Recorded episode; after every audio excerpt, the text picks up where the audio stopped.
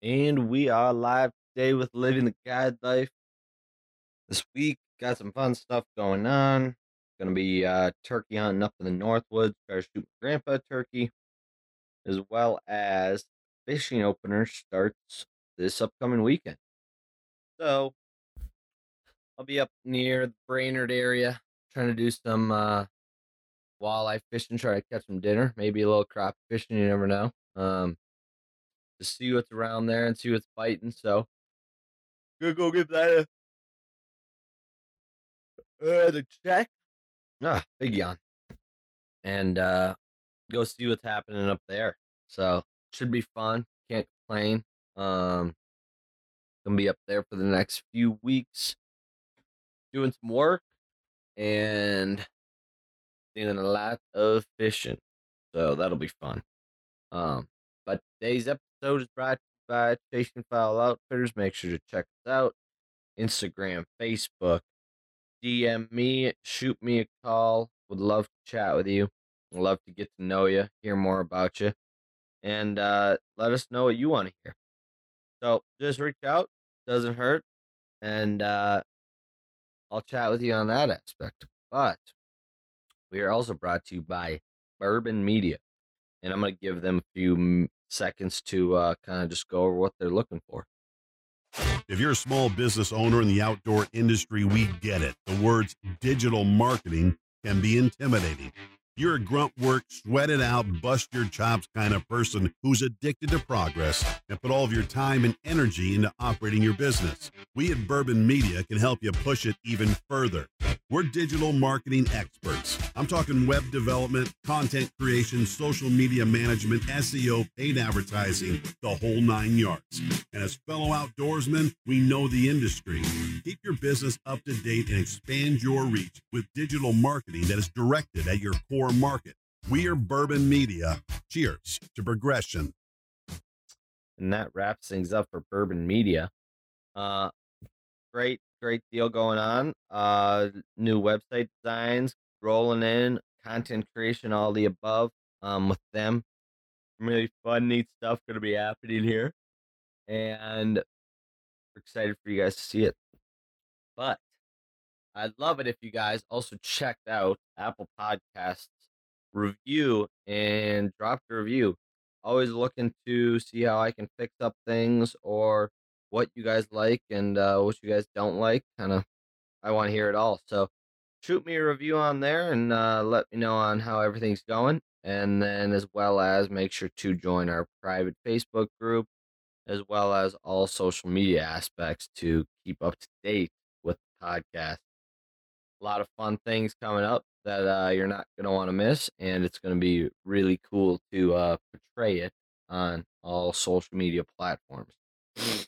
So, we have Cory Loeffler on today from DRC, and we dig into everything from the Sitka bibs, our trip in South Dakota. We go over a little bit. Um, also, we just talk about DRC, how he lives lives off the land, some of the projects they have coming for DRC, the internship they got going on this summer, um, as well as we dig into some of the caribou hunting he's done and some of the trips that he likes.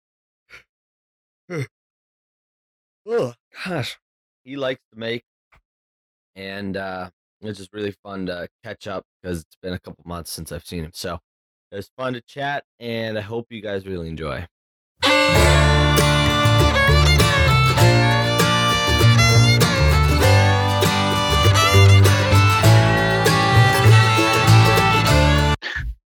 And today we are live with Living the Guide Life, and we have Cory Loeffler on today, um, owner of DRC Calls, does a lot of gun dog work, content creation, and is a steward of the land.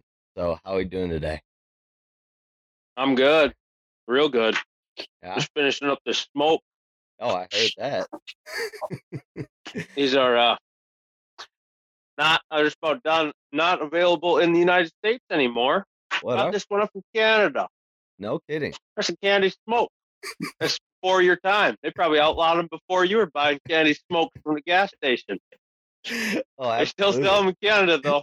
Uh, My daughter's drag. My daughter's dragging around a pack this morning. I think she's she's down by six, seven of them today already. So I thought I curbed the addiction, but oh boy, I saw that pack. I couldn't resist. I had to grab one. You can't, not at all. We used Oh. to, Yeah. um, the the like little, what are they called? The like little um sweets or whatever, and you like crush them up, and then you'll be able to blow the powder out during school. We used to do that all the time. oh no, we had full on smoke. Full on. uh, but dude, yeah, how's the how's the call shop been? How's everything with calling? good. Yeah. Uh, the last year, COVID was absolutely, or COVID made the outdoor industry and market go completely wild. So I was swamped with orders all last fall. I pretty much uh, would do a little bit of traveling and come home and just be swamped with orders. So got orders out the door so I could go traveling again. And it was just back and forth like that. And now this spring, finally, things have slowed down just a little bit. So um, we'll be able to get underway with some some big projects that we've had planned for a while. I just haven't had time to get them done. So Absolutely. And you got a possible Yeah. internship as well that you're looking to get people a part of. What's yeah, we just that? had we just ex- accepted a bunch of applications for an internship. We're looking for a couple couple people, guys, gals, whatever. Yeah. Uh, we've we have narrowed down the applications uh, to a, a pretty solid stack right now. We're kind of going through some of the final processes with that, but I think it'll be fun. Um, I've you know I've got a lot to offer here as far as knowledge in a wide variety of different skills and fields and applications. So I think we'll have a blast. I'm I'm just uh, just trying to narrow it down to the two best candidates that Yeah. are going to work well together and that, that you know really have a passion for creating something or diving into something in the outdoor market, outdoor industry. Yeah. So Absolutely. That'll be be a lot of fun. Get to learn a little bit about uh stewarding of the land as well. yeah, we'll do some we'll do a bunch of gardening out there. Absolutely. Uh, uh, we had hoped to start putting some plants in the garden, but man, it I think it got down to like 27 degrees again last night. So Really? it's just cold. This thing winter's just got uh, got a grasp on us and just won't leave us alone. So Yeah, we had a nice we'll get them in there. yeah, we had a nice few days and then it just kind of went back to colder weather down where we're at at least too. Right. Like we had Yeah. 80 85 degree days. yeah, 85 degrees on Saturday when we were chasing turkeys, and Yeah. now 27. Yeah. Hello. Dang it. Oh, not ideal for the plants, but it'll happen. And then yeah, I don't know. Got uh got turkey season wrapped up for me, but I know you're still running around a little bit. How's yeah, I just just picked up a license for myself yesterday, Oh, really? so I've got a few a few gobblers spotted, and um, saw a pack of 35 of them running together last night. Oh wow. Couldn't believe it. I I mean, it's late in the season for that many turkeys to be running together. So Yeah. um, a few nice strutters in there. I'll probably try get in a little bit closer to them today, sometime later on this afternoon, and see if I can't seal the deal. But um, yeah, we've had a blast turkey hunting. Just kind of stuck around home for the most part. Got a bunch of kids out, a bunch of uh, people that have never shot birds or haven't shot a bird in a long time. Got them out, got birds in front of them, and we've got a whole bunch of gobblers on the ground already. And uh, it's honestly been a little bit tougher this year because license sales have been up so much. Hunting pressure has been wild. Last year sparked a huge influx and increase in turkey hunters all across the country Yeah. um, just because of the stay at home COVID Democrat bullshit Yep, that we've yep. been doing, dealing with. Um, so it's been good for the outdoor industry. And, you know, there's a little bit of a silver lining in that other than destroying the economy. But Yeah. um, in the process, we've destroyed a lot of turkeys too. So that works out, you know, good, good sandwich meat. Yeah. Oh, You'll love it. Yeah, I'm uh throwing mine in the crock pot. I took off the legs and I'm just gonna kind of do a little pulled turkey or whatnot. That Oh man. Uh, so I didn't do it myself. Kelsey did it. Uh, my wife the other night. What um, made she made a stew in the Instapot. Uh, so you know, Instapot, same thing as a crock pot, just Yeah. a little bit faster. But uh, man, she made a stew. There's some potatoes and carrots in there Mm. with a, a bit of a roux gravy. And then she used all the dark meat from the thighs and the legs. And it was unbelievable. I mean, just phenomenal. I wouldn't probably put the, the white breast meat in there. I would Yeah, think that yeah. that's a perfect application for that dark meat. But mm, yeah. damn good stuff. Yeah, I've been looking at What have you done with yours? I was so I'm gonna put it in like a cream of mushroom soup, and then Mhm. put in like potatoes, carrots, celery, um, and then a bunch of just different seasonings and stuff, and then kind of just let it fall apart in the crock pot and then eat it from there. Because that's what I'm Mm-hmm. Yeah, perfect. looking to do. And then for the white meat, probably I don't know. Last year I deep fried it, which was pretty good, but I don't maybe try Mhm. and try to do something else. I mean, what do you do with yeah, your white you meat? bet. Um, the white meat. Let's see. Uh, the heck did I do with that last stuff? Um, oh, let's see. Then you could do. I mean, it's chicken, you Yeah. know, or pheasant. So it's like whatever. My all-time favorite uh, always is pot pie. Friggin' dynamite. Yeah. I mean, that's like a delicious stew with an awesome pie crust. Like you just can't beat that. Yeah. So um, I love pheasant. I love pheasant and snow goose pot pie. So turkey pot pie ranked right up there. Yeah. Same as those. Uh, but I mean, the sky's the limit when you're talking with that. I- i- you know, it's lean chicken. So you can dice it up into bite-sized chunks and then roll it in. What I would do, like if you're doing like a boneless wing, Yeah. um, or something, or if you want to, I don't know if you want to edit this out or whatever, but I mean, a lot of people would call them bitch nuggets, Yeah. if you will. So boneless wings, but you can chop those up and then roll them. What I do is I pat them dry, roll them in a roll them in a flour, and then an egg, and then uh, panko. It worked Okay. really good. And um, so then you've got your your breading on the outside of those nuggets uh, or those, those those bites, and then deep fry those and roll them in whatever sauce you want to roll them in. You know, a buffalo Hmm, sauce, yeah. or you know, go as hot as you want to. But uh, uh, so that's super versatile. Otherwise, you know, if you want to go, if you kind of want to get basic with it, back to the basic bacon. Yeah. Um, I would wrap them in. I would wrap them in some bacon, like those those little bites. I'd wrap them in some bacon. That's going to add your fat. So the stuff is just super lean, very dry meat. So um, you're going to want to add some fat to it in however you can. But Hmm. um, adding uh, bacon to it, and then uh, water chestnut in there with a toothpick and a jalapeno. I mean, those things are dynamite. Drizzle them with some sweet and hot barbecue sauce. Uh, season them up with with whatever. A lot of that uh, musket powder, um, the brown musket powder would be awesome Yeah. on that. If you've never tried any musket powder seasoning, um, let's see. We did some turkey wraps like last weekend at the Turkey Shack, and those were uh, those were they were tough. They were pretty dry and fairly tough, but the application we we did probably the worst thing that you could do to a turkey breast. So I mean, I didn't have high expectations for how how tender and how moist the meat was going to be, but there's still awesome flavor. But you know, we just pulled it right off of the bird was dead. We pulled it right off the bird. I sliced it thin. I fried it pretty hot on the flat top, and that's just a basically it's a disaster for if you're trying to make it really really good. We didn't age it. We uh, you know it would have been better if we'd aged that meat on the bone.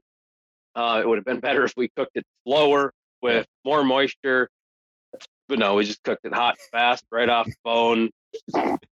It, we were at we were we were just living, man. It was at turkey camp. We were just surviving, so we didn't care. Oh, absolutely. But uh, uh, you bet. That's awesome. Yeah, I mean, uh, you're one to age age like game animals. When we were out snow goose hunting, you had that snow goose aged out there for a while. That turned out well though. Yeah, people think I'm pretty crazy for doing a lot of that stuff, but um, aging aging any meat is going to improve the Yeah. texture, uh, the texture for the most part, and somewhat the flavor too. But um, you can age any red meat. You can age any pork, poultry, whatever. If you have the right conditions, uh, you're I mean you're way better off aging that stuff. You know, if you go to a fancy steakhouse and they're serving beef steak, uh, on the menu it'll probably tell you how long your beef steak's been aged, and they all brag about that, age 21 days, age 30 some days, whatever. So when we go out and shoot a bunch of shoot a mess of snow geese or something like that, and and uh, those birds are still they're they're fresh, they're still pliable, and we're ripping the breast meat right off of the breast and you know throwing them in a cooler or something. Um, it's probably like the worst thing that you could do for that meat because it doesn't get a chance to go through rigor mortis on the bone, which is what you want to help tenderization. Rigor mortis is basically just uh, all of the all of the energy that's stored in the muscles kind of expelling itself. So right when you shoot, uh, let's say a, a snow goose, right when you shoot it, it's pliable and floppy. Yeah. And then you let it sit there for a little while, and then it gets stiff. Like if the wings are tucked in, you got to really stretch the wings to pull the wings apart. So that's the bird going through rigor mortis, and then after the rigor mortis has has set in and and is done, and then the bird will be pliable again because all that energy is leaving. So if you can get the bird to go through mm. rigor mortis um, while it's aging, I don't know the exact time frame on that, but for the most part, any wild game, whether it's snow geese or whitetail deer or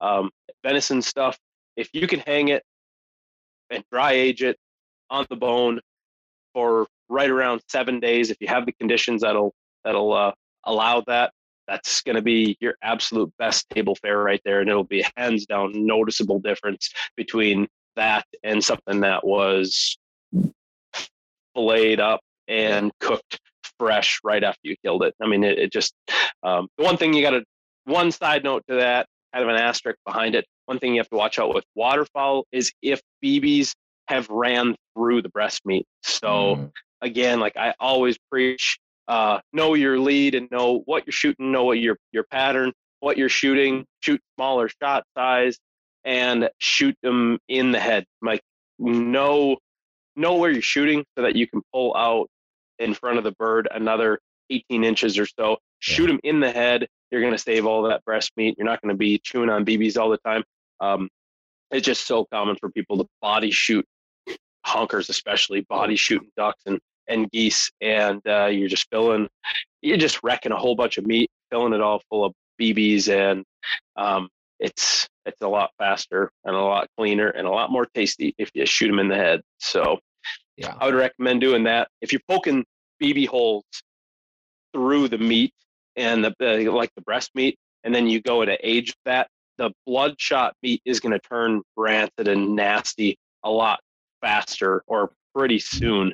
And so then when you age that, it's kind of like one bad apple spoils the whole batch type mm. of mentality. Like one BB hole, that it's gonna it's gonna rot right where that BB hole is, and then it's gonna kind of spread out throughout the breast meat, and that kind of funky flavor is gonna infect that whole that whole breast, and it just not pleasurable. So you want a nice clean bird and really kind of clean out those BB tracks that are going through the breast, and it'll offer up a lot better culinary experience. Yeah, no doubt. Um, yeah, just kind of wanted to go back last. I mean, last year it was so warm for deer opener. We couldn't even hang our mm-hmm. deer last year. Yeah, uh, that's that's tough. Need a cooler of some sort or yeah. controlled climate. You know, if you want to, if you want to hang those deer, and that's that's huge. I think. Yeah, we pretty much live off that over here uh, any type of wild game. So I try to take as best care of it as I can because I'm cooking for four girls. So difficulty level is elevated. We'll say that. Oh, absolutely. Yeah, I mean, we usually try to hang them, but like when it's so warm, like what do you do for that kind of scenario? I mean, it was like 70 degrees out when we were hunting the yeah. opener. um, I keep an eye on them and I will, you know, I've got a cold storage here, so mm. I'll open the doors at night and then I'll close the doors during the day, and then you just keep an eye on them like a deer. A deer will kind of tell you when it's ready to be butchered up. He'll start uh, the deer will start to form a little bit of white mold on the inside of the rib cage, and that white mold's totally fine to eat. It does, it's not wrecking anything. Black mold, not totally different story. Not good. but the white mold is no big deal. Um, you can eat meat with that white mold on it. It's, it just like penicillin, so not a big deal. Um, so that's kind of the telltale. As soon as you start to see that white mold on the inside of the rib cage, say of a whitetail, you just have to. I mean, it, it might be two days after you shot the animal. You know, you just gotta you gotta butcher it because it's it's about ready, and that's all the aging that you're gonna get out of it. Um, but the uh, the closer you can keep that animal to say 37 degrees, the longer you're going to have before that mold is present and the more aging that you're going to get out of it.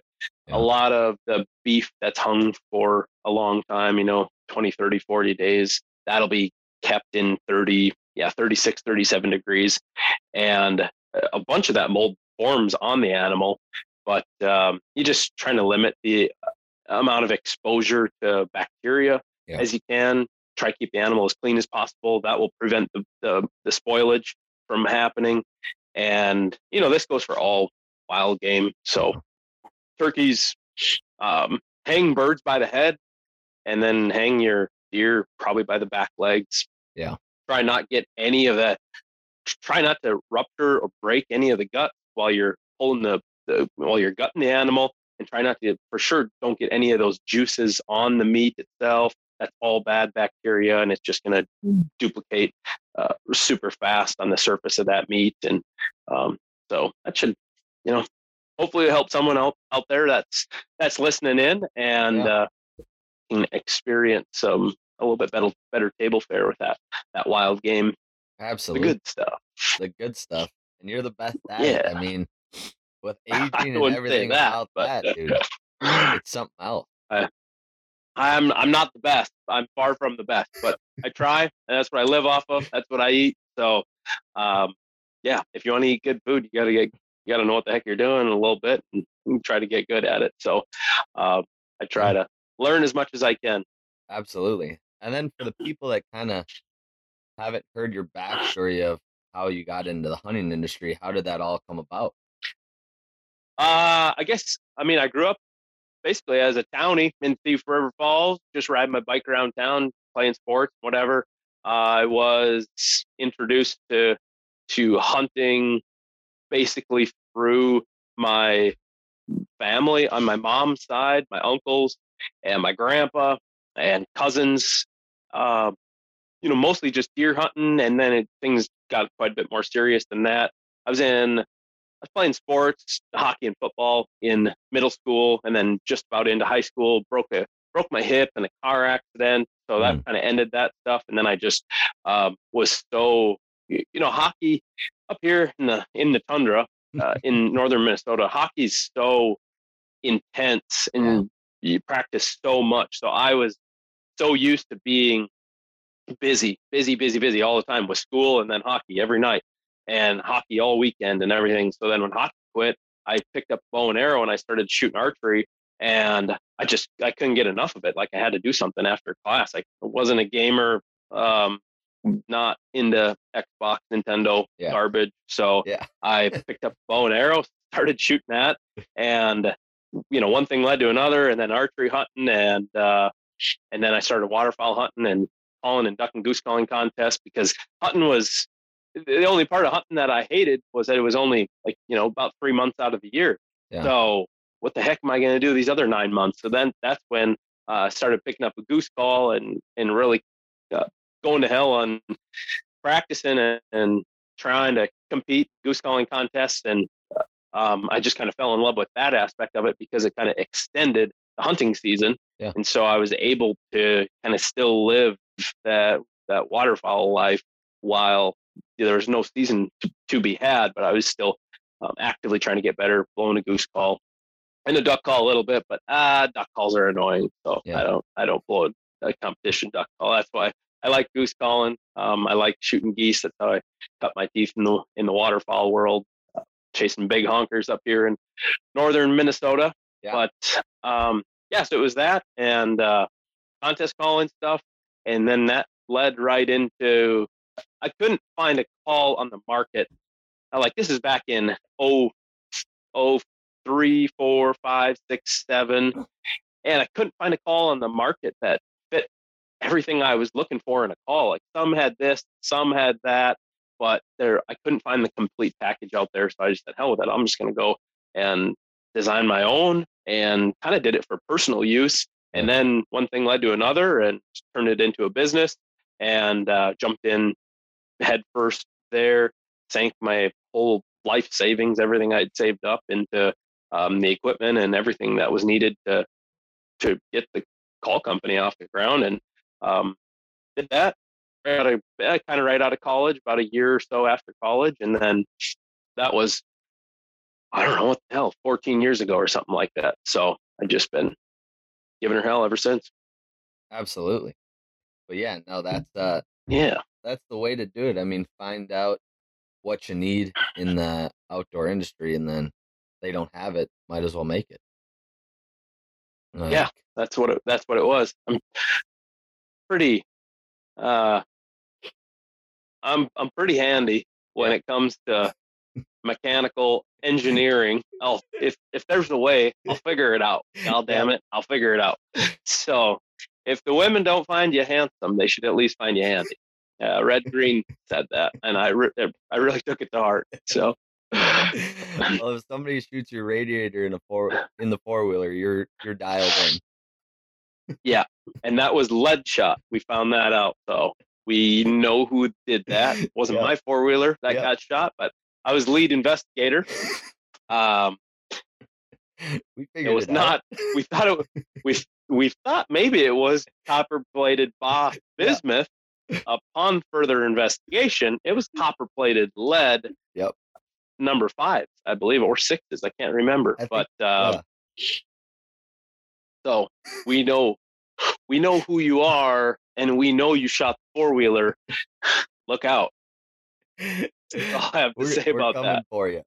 Uh, Not not me, but someone else might be. yeah. Uh, Uh, yeah, dude. And then you were you were out there for quite a long while after I left. How was that running and gunning for snows? yeah, uh, yeah, so South Dakota uh, South Dakota snow goose season, kind of the the um, the main migrating push of birds uh, was it, it was goofy. I, I'd never seen a spring like that out there. I've chased birds out there um, a lot. I don't know how many years now, but uh, it just like nothing would stick around and set up a feed almost anywhere. So it was just hunting migrators all day, every day, and setting spreads that were on big hilltops and hiding as best he could.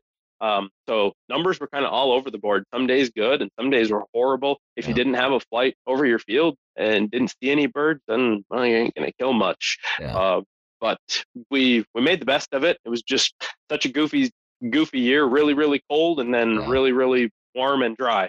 So it just all of a sudden hit, and birds were birds were gone, and we were hearing reports of birds in in up into Saskatchewan, and we were hearing reports of birds in Missouri. Yeah. So it's like, whoa, what the heck? Where are they? You know, they just kind of they were pretty well spread out, and a shitload of them went through Minnesota this year.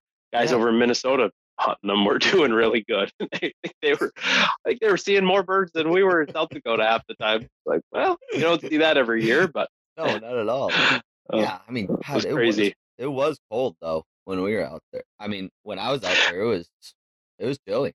Yeah, yeah, it was chilly, um, dry, definitely Yeah. dry, and I think that was the biggest factor with with most all of it. So, Yeah, but because I mean, yeah, we had some. you could some fun. drive into like a lot of spots where it's not like super muddy. I mean, I feel like Yeah, I mean that's un, that's air. unheard of, Yeah, right? Uh, to chase spring snows and drive a pickup and a trailer out into a field. When does that happen? You know, once every twelve years or something. So, yeah, were you Yeah. able to use the big trailer out there? uh, no, never did. Never nope. did. drove it down there. Nope, no trailer blind this year. Uh, just couldn't find the perfect spot Yeah. for it that was in enough cover and dry enough. Yeah, So yeah, it's kind of more of a fall thing, or uh, pro- probably just needed to drag it out there with a, a wheeler with tracks on it or something like that. And, um, just didn't have the spot for it, so Yeah. whatever, I no big deal. Well, Right on. yeah. Today's the last day to put in for a bear tag in Minnesota as well. I saw. Do you? Really, I didn't Yeah. bear didn't know that. We're, uh, yeah, I have in the past. We're in no quota area over Ah. here around my house, so if I want to shoot one, it's just, and I, I might, I, I don't care about shooting them, but I might bait for them if I, if I find some time. Yeah. I have a bunch of friends that want to shoot bears. I don't. Know. I've shot a couple, two, three, four, something with my bow and arrow, and it doesn't do anything for me. Yeah. So I'm over it. But you know, if someone, I, I like baiting and Yeah. checking trail cameras and stuff more than shooting them. But if someone wanted to sh- wanted to hunt one, one of my buddies, yeah, I could find myself setting up a, a bear bait. But the the population is expanding or their areas are increasing or whatever. But oh my gosh, we see so many more bears now around where I live Yeah. compared to 10, 20 years ago. It, it's unreal how many bears are over here. I never thought that I would hunt bears on my uncle's land, like, you know, land that I deer hunt on. Yeah. Uh, to see a bear over in that country is extremely rare. And now, yeah, there's there's bears cruising through there all the time. So if I was going to set up a bait, it would just be on on family ground and never never thought I would see that in my life. But Yeah. we're here, so we'll do it. Yeah, there's some giants over there. One three-legged one. Seen him two years in a row. He's missing a back leg. Really? Um, and gets along pretty good. Can't walk or the shit, but he can run really fast. And then, uh, oh, there was one. sh- Gosh, she had something like four or five cubs, and I think this was last spring. Little ones. She just gave birth to them. Um, so, uh, but I don't know if anyone's seen her around anymore. I don't know if she adopted those cubs or she gave birth to all of them. I mean, that's kind of unheard of. But Yeah. yeah, we have some cell phone video of her running across the road, followed. I, I want to say it was four or five different cubs right in tow, and they were all the same size. So Wow. yeah, that was that was one or two years ago, something like that. So Yeah. I mean, even even like where we, my grandparents live over in the Brainerd area. Like the amount of bears you start to see now compared to Yeah. like when we started going up there. I mean, mhm. last year I was seeing quite a few on the way to work with my grandpa or whatever it was. I was wow, like, yeah, yeah, it just kind of popped up out of nowhere. Yeah, their areas, territories, they're expanding, and they put on some crazy amount of miles too. Them- Yeah. those track bears. I mean, they'll, it's nothing for a bear to just get up and walk 25 miles in a night. You know, complete darkness, follow a river, whatever it is, and yeah, just go go for a cruise. Yeah, I mean, But how like quiet and like they just hang out and don't even care if like you're there. I mean, we used to bait up near like Cloquet, and like Yeah, mhm. go bait, and then like 20 minutes later, you'd get on the trail camera of like a bear being there.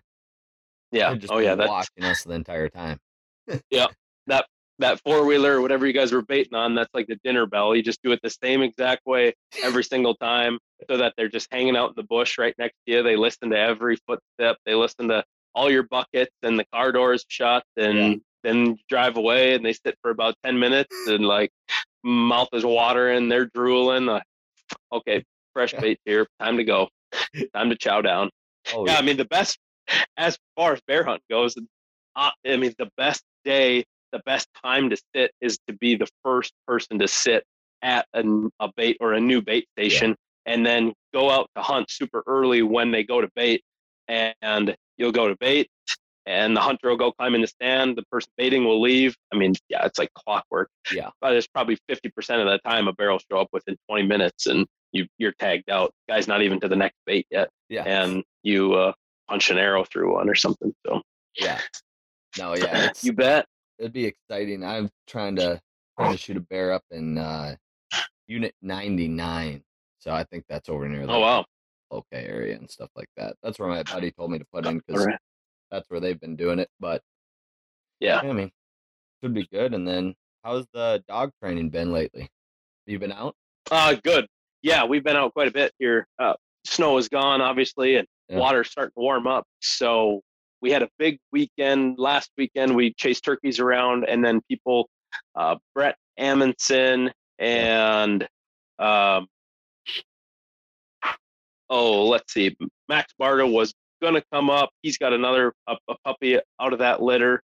Okay. Um, Steve Nosbish, he was he's got a, a male out of that litter, and uh, Lucas Carlos has a male out of that litter. But it was a litter that we put on the ground last year, and Hmm. then those guys brought those puppies up. We did a turkey hunting, dog training weekend, and did a bunch of a bunch of that stuff. Those dogs are just shy of nine months old right now. So, and then I had Rue and Bonnie out there as well. So we had five dogs. Yeah. Um, so we tur- turkey hunt, dog train, turkey hunt, dog train, eat supper, go to bed, midnight, wake up at four, do it all over again. And we ran out of gas pretty quick last weekend. a lot of walking, not a lot of sleeping. Yeah. So, um, but it was it was a great weekend. We had a bunch of fun. Uh, got some really good dog training in. Put some birds on the ground, some, Yeah. some turkeys, and uh, so yeah, I've been continuing on with that. Just kind of getting Bonnie and Rue, just giving them some good exercise, and then doing some dog drills in the backyard, some tune-up stuff, and kind of get them ready to run some hunt tests this spring. Yeah. When I I do that, I, Rue Rue will probably run a couple um, tests in the HRC, Okay. but uh, Bonnie will run. She'll finish some stuff up in the AKC and maybe run in the HRC as well. Uh, but other than that, Boone's not running any tests anymore. He's done. He's Yeah. he's got all the titles that he needs, so he's just hanging out. Rue's got her master title, so I'll probably try and put a HRCH or hunting retriever champion title on her. And then Bonnie is got a couple passes towards the senior title, and so she'll need three more passes to accomplish that. And then we'll see how Bonnie's doing, but I think she could probably jump into some, um, probably jump into some master tests. Yeah. maybe late summer, something like that. We'll see how she's doing, see how much time I have to put forth to it. But no, I like, um, I like doing that. Dog training, training my own dogs, Yeah. and running them in hunt tests, putting some titles on them, and putting kick-ass litters on the ground, and uh, seeing that that whole circle come together is pretty fun. Yeah, absolutely. What are some of the like drills that you're working on right now? Uh, right now, yesterday we were working on some whistle sit stuff, just crispening up those whistle sits. Um, let's see that like a simple wide drill in the backyard, which is kind of a version of a land tee or a modified tee. And then uh, we're running some what we'd call school blinds, kind of old blinds or school blinds on another chunk of ground through uh, some sort of difficult terrain, like down through a swamp and up over a couple hills and uh, uh, between 100 and 150 yards away on those. So just kind of crispening up some whistle sits, some hand signals, getting them to mm, go through, fight through brush and um, pick some straight lines through the blind versus picking the, the easy line up and around or something like that. You know, we always try to we always try to push the dog on a straight line from point A to point B versus letting them go around a pond or go around a big chunk of brush or something like that. Just like to keep them on a straight line. That's how you that's how you pass hunt tests that way. It's not doesn't really have too much of a hunting application, but hunting training and hunt test training are pretty much two totally different things. Yeah. So we have hoops to jump through in the in the hunt test world. So that's what we do. That's what we train for. Absolutely. Do you guys ever bring puppies down to game fair? I mean, we we have in, in the past if they're old enough to, Mm. but we try not to bring puppies there. Uh, typically, if we have puppies on the ground, we'll bring them there to meet people that are buy or that have bought them and pick them up there. Yeah. And then we have brought oh, we've sold some puppies there for other people, and I think we brought maybe four, three puppies from one of our litters one time. Um, let's see, who are those? I know of the one puppy, Silas. He got his master title last year. That must he must be about three years old. That would have been probably Oh, wow. three years ago that we did that. Okay. So Julia, Julia and Silas, I've kind of followed along with those guys. She um, took the dog training really well, kind of fell in love with it, and has been. Uh, she got hooked up with Tim and Lauren Springer, Dynamic Retrievers, who I'm good friends with, and uh, yeah, she's those two. That little that that team there has been really kicking butt. So That's she awesome. got a senior and master title put on that dog last year. So Oh, been fun to been fun to watch. yeah, no kidding. Yeah. Do you think uh, Game Fair will be open this year? Ha, I don't know. Whatever. We'll see. Yeah. Uh, I mean, now that game fair. It's it needs to be needs to be one weekend. yeah, We'll see what COVID garbage does and the regulations do. They follow the state fair basically. So if the state fair is going to be open, game fair will be open. Um, but I don't know. I'm just I, I'm kind of over it being two weekends long. yeah, It just needs to be condensed down into one weekend. If it's four days or if it's just three days, I think there's definitely enough enough space on the grounds to get everyone through in one weekend that wants to go there. And um, but no, it was kind of fun not having it last year. I mean, kind of a bummer not seeing people and friends, but it was kind of fun too because went up to Alaska and caught a whole bunch of salmon and stocked freezer full of salmon that we're still eating now. Yeah. So no complaints here. that's awesome. Who'd you go up to Alaska with? All by myself. Really? That's intense. Yep. Yeah. I've got I've got a bunch of friends up there, so Yeah. was was pretty easy. I Imagine. um I know I know my spots on the river, so And you did some caribou hunting up there too, haven't you? Oh yeah, up in the up on the tundra, up north of the Brooks Range by Prudhoe Bay. Yeah. Um, Deadhorse, kind of just south of there, not too far. But yeah, in 2000, been a while. 2014, 2016, made a couple trips up there, and that's a wild trip. That's Oh, it's I unreal. imagine. I mean, that country's cool. I'm I'm just glad I got to see that part of the world. It's so neat, so Yeah. so wild, desolate. Like I don't know, no houses for 500 miles. Yeah. Or not not that far, but 200, 300 at least. Oh, so absolutely. Yeah, no, that'd be that'd be a sweet trip.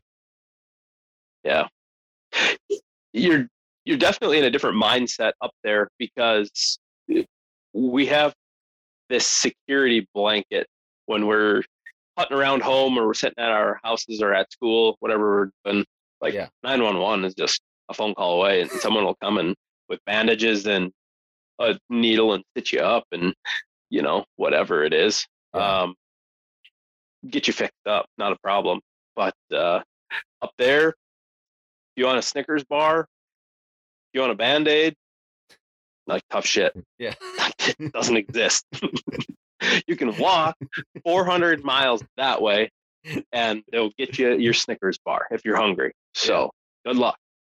How do Um, you guys get out there? yeah. Just like a float plane, or just take a boat? Uh, so there's one there's one road. It's called the Haul Road, and it is um, it is kind of like the, the lifeline of of petroleum and supplies from Fairbanks to uh, Deadhorse, Prudhoe Bay, and that's where the oil rigs are at up there. They're pumping oil from the slope, and then the, the oil goes into a pipeline, and then it goes to Valdez. Valdez is the further. eh, Valdez is the closest port that stays open and doesn't freeze 12 months out of the year. Oh, So the oil's piped down to Valdez from up there, and then the the road is basically the road parallels the pipeline for the most part, and it's called the haul road because all the gear is hauled on that road. So you can just drive the road. It's just a really crappy gravel road that's I don't know 500 miles long or something, and uh, you just camp alongside the road and pitch tent wherever, all public ground, all federal land basically to hunt up there. So there's different regulations of hunting which side of the road you can hunt, and it's an a five mile, what would be a ten mile wide archery corridor from either side of that road. So if you start on that road, you can only archery hunt five miles on either side of that road. So whichever side you want to hunt on, uh, if you want to shoot a caribou with or wolf, bear, whatever with a rifle, you can start there with a rifle, but you have to walk five miles, get five miles away from the road before you can shoot your rifle. So Wow. that's how that that's how that hunt works. I shot everything with bow and arrow up there. Uh, one guy did shoot a grizzly bear with a rifle the one year, and um, he had hiked out that day, went hunting by himself, and ran into a 13 year old sow grizzly bear and piled her up. So Fair we ate some of her backstrap, and, and I'm just not not real keen on grizzly bear meat all that much. Yeah. What is it? Don't need to shoot any more. What's that like? I mean, I like I like Um, black bear, but I mean, I don't know. I don't know, different, strong, Yeah. and weird. I guess I, it's tough to explain. I, you just have to shoot one. Go find out. Oh, It's easy. Just, And do they just get up like, there, walk around. Yeah, just go walk around and shoot one quick, and cook up. all you got to do. But I was gonna say, so for the archery deal, like you can only go with five miles or whatever. Is that just because they don't want people shooting towards the road with rifles, or what? Um, it's the pipeline. They don't want they don't want any rifles going off around the pipeline. They don't want you Ah. shooting holes in the pipeline. So they just said it's bow and arrow only on five miles either side of the pipeline, and then no bullets can puncture it. Yeah, So reduce oil spills and commotion ruckus. So it makes for a pretty cool hunt because it's just all caribou getting chased around with bow and arrow and Yeah. quite a few people up there hunting off the Haul Road. Uh, that's cool, rugged, Yeah. wild. How far were you shooting your like caribou from? With the bow. Uh, shot shot one at 55 yards. I shot one at 38 yards. Oh wow. I shot the first one at 20, 20, 25 yards. Wow. pull dead on run, just piled it up. didn't didn't know what hit him. He went twenty, but down the ravine, lights out. Yeah. Didn't break his horns off either. So that was good. No, kidding. is that a thing? Like a big thing on they break their horns off if they go die down like that in the ravines? Oh, yeah, I mean, he's like fell fifteen, fell off a fifteen foot cliff onto a oh, Wow. creek bottom, all rock, and just up over the snowbank into like died midair and hit the ground. So yeah, I was kind of lucky that he didn't break either of his antlers off. And in good shape. Yeah. Just a little, just a little uh, pre-butcher meat tenderization practice that I like to follow.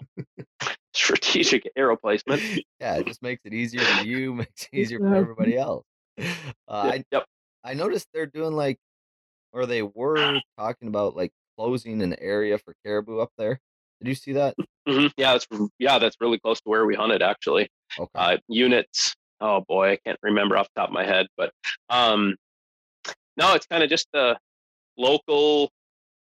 I think it was the local native culture just bitching that they didn't want anyone else hunting grizzly bear or what was it, moose and caribou in their area. So it was just kind of to appease the the local Natives, yeah. the local population, natives or something. And um, no, I don't know. It's it's all federal land, so I definitely disagree with it. Yeah. federal land. It should be should be wide open and Yeah. fair game for for anyone. But I can't remember how that turned out. I followed along with it a little bit, read up on it some, and it's yeah, definitely a hot topic. Yeah. So Yeah, no, that I saw it on like, Sarah Langbell's post, and she was posting about it or something. And then I was like, Mhm. hmm. yeah, I've never really. yeah, Sam Soholt. Sam yeah, Soholt knows yes, knows quite a bit. Yeah, Um, so Sam. yeah. I was uh, have you talked to him about his conservation shirt? That's that's a cool topic. I mean, that's a sweet thing that he's doing over there. Um, yeah, conservation, Conservation. crossing. conservation, crossroads. Yeah. crossing T-shirt uh, and and program package. Uh, that's yeah, that's that's pretty cool. Yeah. A membership, buy one T-shirt for 125 bucks and get five memberships into. I'll probably forget something, but uh, Delta Waterfowl was Pheasant Forever in there. Yeah. Mule Deer, Mule Deer Foundation, National Wild Turkey Federation, Yep. and not sure the fifth one. Elk. It was like backcountry, Backcountry hunters, hunters. or something like that. Yeah. Yeah. Yep. Yeah. So that's cool. Cool deal. Definitely um, worthwhile Yeah. program to check out. It's one stop shop. Pay the pay the price, run the card once, and all five membership benefits right there. Done deal. Automatically signed up. Yeah, no doubt. And then I kind of wanted to dig into more of the Sitka whites and how those kind of all work together with what you do. So, how did uh Yeah. how did that affect your season with having those?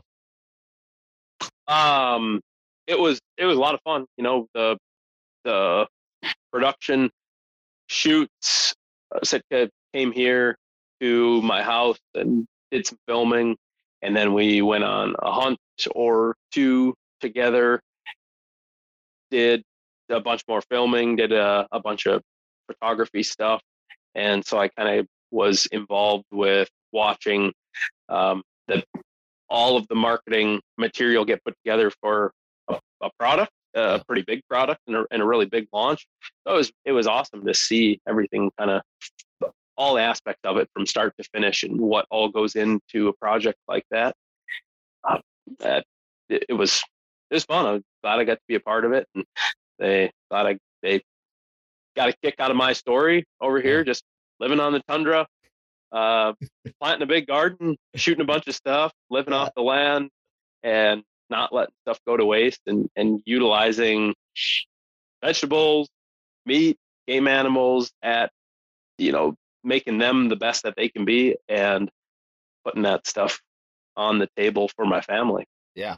Oh, absolutely. And I mean, it's kind of cool. They did the buttons on the bottoms instead of having the zipper go like all the way down and stuff like that. I thought that was a cool idea. yeah, as far as design work on the whites, uh, man, I didn't run into any issues with them at all. Uh, we didn't, it, like I said, it was dry in Yeah. South Dakota, so it wasn't super muddy. But uh, let's in their traditional products, say like the Patno bibs or the Hudson bib, they're Gore-Tex bibs, so they're going to keep wind and water out Yeah. and the zippers typically they'll, they'll have zippers on the sides of the leg that run the entire length of the garment or like your for an entire leg zipper and allows you to get the bibs on and off a lot easier and it's really convenient to have that zipper there Yeah. uh, but the the and, and they're awesome quality zippers um, but they're constructed with really super high tolerance so that you can't get wind or water through those zippers. So the, Yeah. the zipper matches the quality and the performance of the garment. Well, when you pack those zippers plump full of mud, something's got to give in that combination because the zippers are are manufactured with such a high tolerance that mm-hmm. inside that zipper pull, there's only room for the zipper teeth. Yeah. And that's it. Nothing. So when you add mud and you jam pack a bunch of mud into that um, into that combination, it doesn't go good. So when guys get their zippers plump full of mud and then they're running those zippers up and down, something's got to give, and something typically the zipper pull is just gonna it's gonna expand a little bit, and uh, and something's gonna fail there basically if you keep on abusing it in that way and misusing it that way. So uh, you know, with, with other types of metal tooth zippers, they can handle some mud and grime in there, but they're far from waterproof, windproof, so it doesn't do you much good, uh, much good there. Um, but yeah, so Sitka kind of went ahead and um, just just try to eliminate that altogether. Ran the zipper down to about your knee, and then created a storm flap over the zipper and over the button enclosure for the bibs. So Yeah. the storm flap um, is going to shed as much mud as possible. But for the most part, it's just making a, a windproof, waterproof garment that has a zipper that matches that performance, windproof, waterproof, and keeping mud out of those zipper teeth as much as possible eh, to increase the longevity of the garment and the performance as well, while still maintaining an easy on, easy off set of bibs. Yeah. So um, they could make the things like a big, huge tube, uh, straight leg, big tube where you could get your boots in them with no zippers at all. So there would be no zippers to fail. Yeah. But uh, you know that's just uh, just not comfortable and not practical and um, just a, a big, huge. It'd be like wearing a set of MC Hammer pants, Yeah. something like that, while you're out. You probably don't even know what that is. Barely, but I I have a vision a little bit. You can't touch this. yeah. It exactly. Yeah, no, that'd be a that'd be interesting way if they did like just one sleeve, because that just wouldn't be comfortable. I mean, Uh, yeah, it's just there's products like it on the market that yeah. different ones, but Because I mean, every time when I put my boots on in the morning or whatnot, I always have them unzipped and then just zip it back up. But to have them like I don't know, they just be weird. yeah, right, Like, right, right.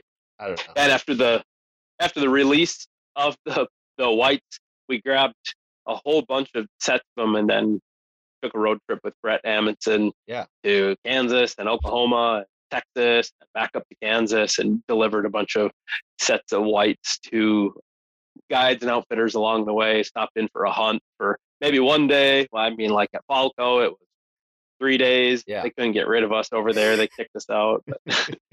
I was like, I'll wash dishes. I'll I'll help. Uh, I'll clean your decoys. And they're like, No, we got to get out of here. No, they, they didn't say that. It was it was awesome. Just meeting meeting a whole bunch of guys that I've sold calls to over the years, and uh, getting the chance to hunt with them and kind of create that that friendship and and kind of kick that off. Um, we had way too much fun on that trip. It was it was a good one. oh yeah. So I mean, all the guys that you guys stopped with are, I mean, really good dudes. I mean, I've talked to Toby. And Oh, yeah.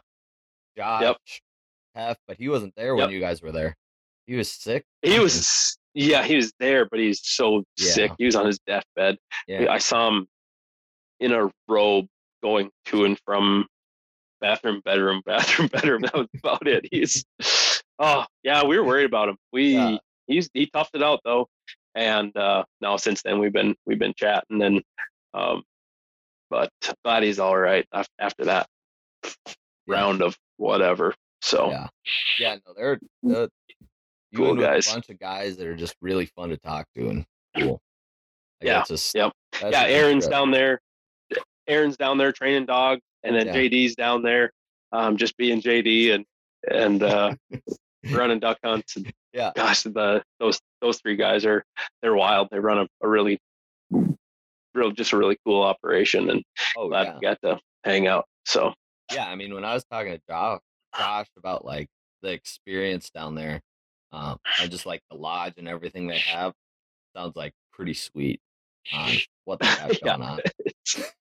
yeah, Like, kind of cool. yeah, It's uh, I I you know I said it's. I said it's fixer upper, Yeah. you know, whatever. Yeah. They'll they'll make something of it one day. yeah. That's awesome. look up Paulco. Yeah. You know I'm you know I'm joking.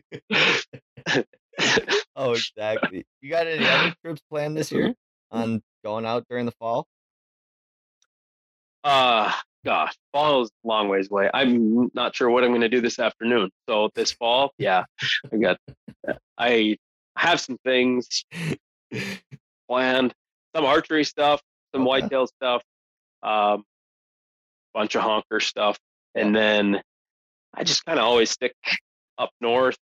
I love Canada, you know, obviously Yeah. everyone loves Canada, Oh, yeah. and seeing all my Canadian friends that I haven't been able to see for a while. So hopefully that border opens sooner rather than later. yeah. But apparently those Canadians are pretty freaked out about this Yeah, that's stupid fake virus that we have going on. So Yeah. I don't know when that border is going to open. It might be a long time.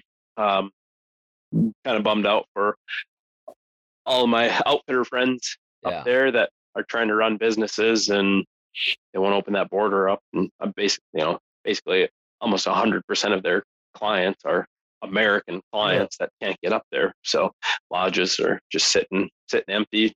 Mouse mansions in the off season is about it. Just Oh uh, yeah. housing multiple families of mice. Yeah. So, um, no, other than that, probably stick around here, whack a bunch of honkers in Minnesota, Yeah. do a bunch of archery hunting early on, chase some whitetails around a little bit, yeah, upgrading my archery arsenal this year, waiting for that bow to show up. And Exciting. um, oh, we're gonna we got to do the our uh, backpack backpack swamp living duck hunt again. That's on the docket. So last year, and I can't say a whole lot about the trip, but we boated all of our supplies in decoys, gear, some food, Yeah. one Dutch oven. That's all we had. One. Those are that was our utensils. It was one Dutch oven. Didn't even have fork. I made a wooden spoon. I whittled one out. It's still in my kitchen to this day. I don't know what kind of wood it's made out of. Yeah. Uh, but uh, yeah, we boated all of our stuff in and set up camp and built a two-sided log. mm, We call it a log cabin. It was just two two walls with tarps over the top of it, but it was pretty nice. Yeah. And uh, we built that. We stayed in our little log cabin that we built, and we just duck hunted for three days, four days straight. I think we spent three nights out there. First night we went in, built this great big tall cabin thing, and it was pretty mild temperature, Yeah. early October, I believe. So we built this great big tall thing, and it was no big deal. Then the winds were forecasted just howl and blow snot shit storm out of the northwest the next night. So we had to take the whole cabin down. We cut a whole bunch more dead trees down and whittled those down. Built this big two-sided log cabin deal, and then just doubled up the tarps. So then we shortened it way up, so it was we couldn't walk into it anymore. So we had to crawl into it, but it was tight after Yeah. that. Like we survived the storm and the winds and blowing snot, and didn't get wet. Kept all our gear dry in there. Couldn't build a fire in it, so that was a bummer. Yeah. Um, not really a design flaw, just a inconvenience. But uh, next, yeah, they, we're gonna go back. I know the cabin's still there because you're not gonna move that son of a Yeah. bitch. And um, we went down and got a whole bunch of of grass next to the river and all this mucky clay river mud, and we mixed all that stuff up, and then we chinked the sides of the cabin with the you know the cracks in between all the logs. Yeah. We chinked all that with that grass and mud, and I'm Mm. really curious to see what the cabin looks like today because you know obviously it's survived a winter. Yeah. And uh, can't wait to get back up there, add on to that thing. I wouldn't mind doing maybe two, maybe three more trips this fall to that spot to just keep on adding to that thing and hopefully hopefully get it up, put all four walls on it, get it up. I don't know, five, six feet tall, put Yeah. a tarp over the top of it, something where we can light a fire inside, and then we'd be living the high life. That'd be So, sweet. That no more crawling in and out of the cabin. yeah Oh yeah, do even like uh like a moss roof or something over the top of it, just Oh. like build it all up. Chimney and yeah, everything. that's yep, that's what I'm looking for. Like So that would be that would be Yeah. sweet. photographed a bunch up there. We filmed a whole bunch of it. So Yeah. that's a big project that That you're coming might out with. coming out Ooh. sometime. We'll see. That's exciting then. We'll see. Yeah. Yeah. Because I mean, I remember you talking about it a lot when we were out in South Dakota. You mentioned it. That sounds like mm-hmm. a cool trip. Like, Mm-hmm. Yeah. It was it was fun as heck. It was wild. just off, off roading, off in the woods, just all by yourself, hmm doing your thing. Oh, yeah. duck Oh, hunting. Yep. Like, Yep. Boiling water, cooking cooking pasta with river water. boiling that up. Yeah. It's kind of, I don't know. Seen that river water up there. I don't know. I'm still alive to tell about tell tell the tale. Yeah, exactly. And I mean, you're you're one with the land, so I mean, if it if it beats you up, that means it's Right. pretty tough. Yeah. you got you got most dialed in, I reckon. but yeah, Uh, no, yeah. I mean, I think we uh we covered a lot today, um, and I kind of wanted to wrap it up. Didn't want to take too much more of your time, but there anything else that you Yeah, want to right go on. over before we kind of wrap it all on up? Ah, man, I'm, I'm I don't know, not really. We're just living up here. Living Always uh, keep my yeah, just living the tundra tundra life. We got to try to keep it exciting uh, in the middle of nowhere, but no, I always keep everyone fairly up to date on my social media platform, mostly Instagram, Instagram stories. Yeah. So just Cory Loeffler on Instagram if you want to follow along on some of it there. But awesome. uh, we've got a little bit more turkey chasing to do, and then more dog training and the interns Yep. and big projects for the DRC call company this summer. Um, Very exciting. about it should be good. Exciting. Yeah, man. Awesome. I appreciate it, brother. Thank you for hopping on once again, and uh, we'll talk soon. Thank you very much. Take care. All right. See ya.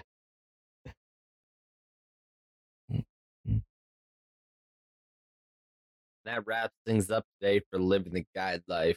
And it was super fun to talk to Cory on, you know, different ways to cook wild game, how to age wild game, and what you can do to make it better. Um, as well as, you know, some of the stuff that he's going to be doing this summer for the internships and some of the projects coming up will be really fun to watch those go down as well as you know this is regular season and uh how his turkey season wraps up so i hope he shoots a turkey and uh gets after it so. But i'll uh catch you guys later and i hope you enjoyed